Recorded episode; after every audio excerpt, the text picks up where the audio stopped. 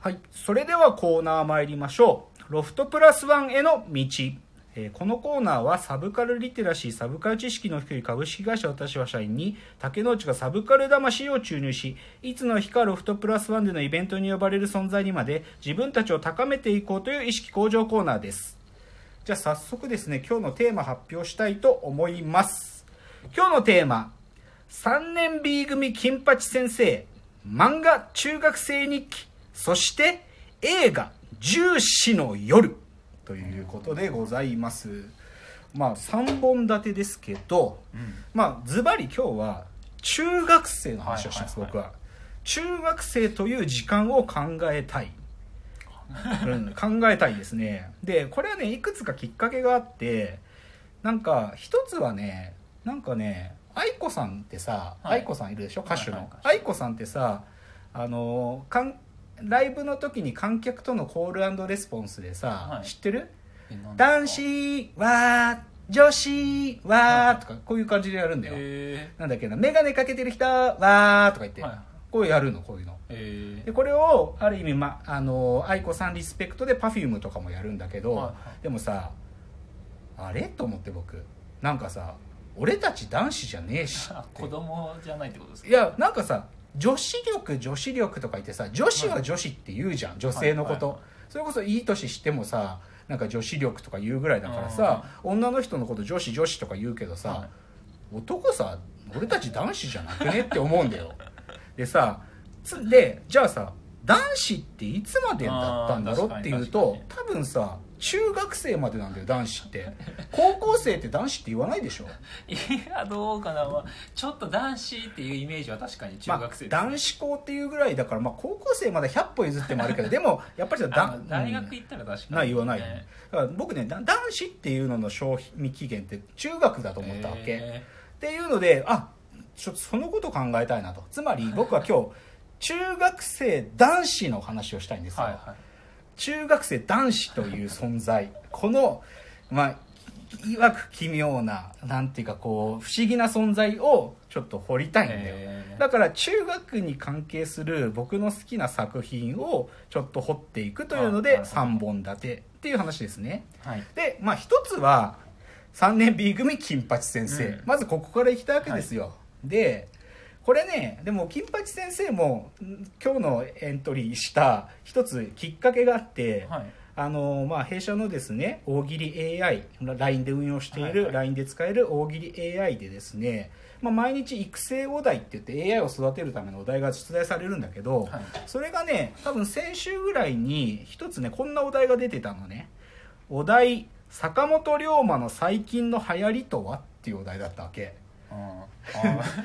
坂本龍馬の最近の流行りとはっていうお題はい。でこれに対してユーザーのある方の回答で回答武田鉄矢をディスることっていうのがあったわけ。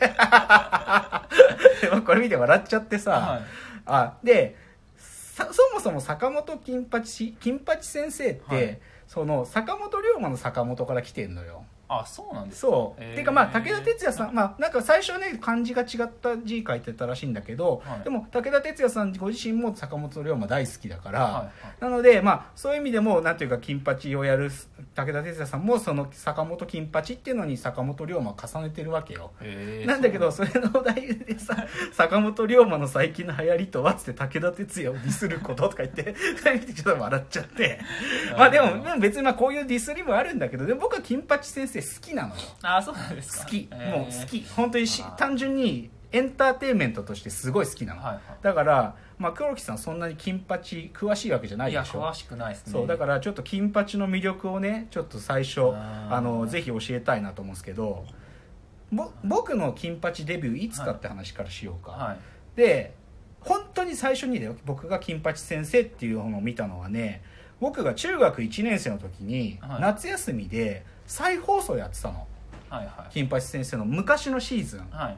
でそれはな第何シーズンやってたかというと第2シーズンをやってたわけ。あーなんかだいぶ初期ですね。そう。でそれを中1の夏休みに見てドハマりしたのよ。へえでだからまずこの第2シーズンからでも僕はねやっぱり金八先生のまあ本当に初期の最高潮にうん高まったのは第2シーズンだと思うわけああそうなんそう実は、まあ、第一シーズンからヒットそれこそとマッチやトシちゃんはい。は第一シーズンだし、三原純子さんとか、うん。まあ、それこそあのあれあの赤ちゃん産んだ役やった杉田薫さんとかは第一シーズンなんだけどでもなんていうかな物語としてよりこう興奮が高まってたのは第2シーズンなのね、はい。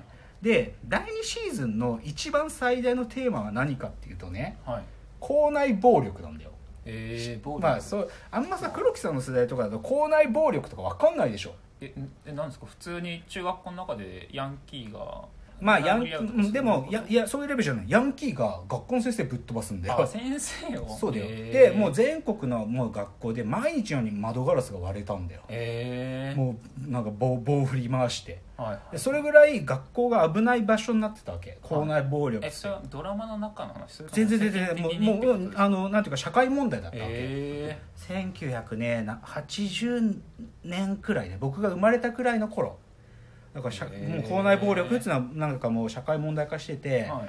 だからその荒れた若者とかのレベルじゃないんだよ。日常的に校庭にバイクがバーッと入ってきて へでもなんか生徒も喧嘩するしそう危ない時期だでその時に撮られたのがこの金八先生の第2シーズンだったわけ。だからでねこの第2シーズンで一番重要な言葉はね腐ったみかん。腐ったみかんってわからない？知らない？あ腐ったみかんの方程式っていう回があって、はい。あのねまず金八先生がいるのは桜中学っていう中学なのね、はいはい。なんだけど隣にあるね荒谷二中というですねはい。このすごくすさんだ学校があるんだよ、はい。荒谷二中っていうのが。でそこの学校をつまはじきにされたい。加藤勝という男がやってくるわけ、はい。転校してくるの、はい。でそれはもう荒谷二中で手に負えないからってことで桜中学に転校してくるんだけどそれをその荒谷二中の先生は何て言ったかというと腐ったみかんが箱の中に入みかん箱の中に入ってたら他のみかんも腐っちゃうでしょ、はいだから腐ったみかんは箱からどけなきゃいけないんですっていうこれが腐ったみかんの方程式の理屈なんですよ、はいはいでこれを聞いて金八先生がブチギレるわけ。あ人間は腐ったみかんじゃないんですって。我々はみかんを育ててるんじゃないんです。人間を育ててるんですって。いうここが。ーちょっと物まね入ってる。いや入ってる。でもこれよく松村さんが真似する金八先生こればっかりだよ。へー。てかこのか加藤勝のモノマネで松村さんはブレイクしてるから、はいはい。だからこの加藤勝っていうのが桜中学の B 組に転校してきてでもちょっとずつ金八先生とか 3B の仲間と時間を過ごしていって心が解きほぐされていってま、真面目になる。なんだけど、はい。でそうやってねじゃあ加藤勝も胸を張って卒業できるぞとなったんだよ。その、はいはい。番さ荒谷二中の番長だったんだよ、うん。でそれでだけど 3B 桜中学にやってきて、まあ、構成したっていうか真面目になってね母ちゃんのために俺卒業したら働くよっつって就職も決まってたと。でいよいよじゃああとは 3B のみんなで卒業を迎えるまでだねって言ってたら、そこに荒谷二中の加藤勝の子分だったやつらがはいはい。加藤のところに泣きつきに来るわけ「お前勝る」っつって「はい。お前このままでいいのか」っつって。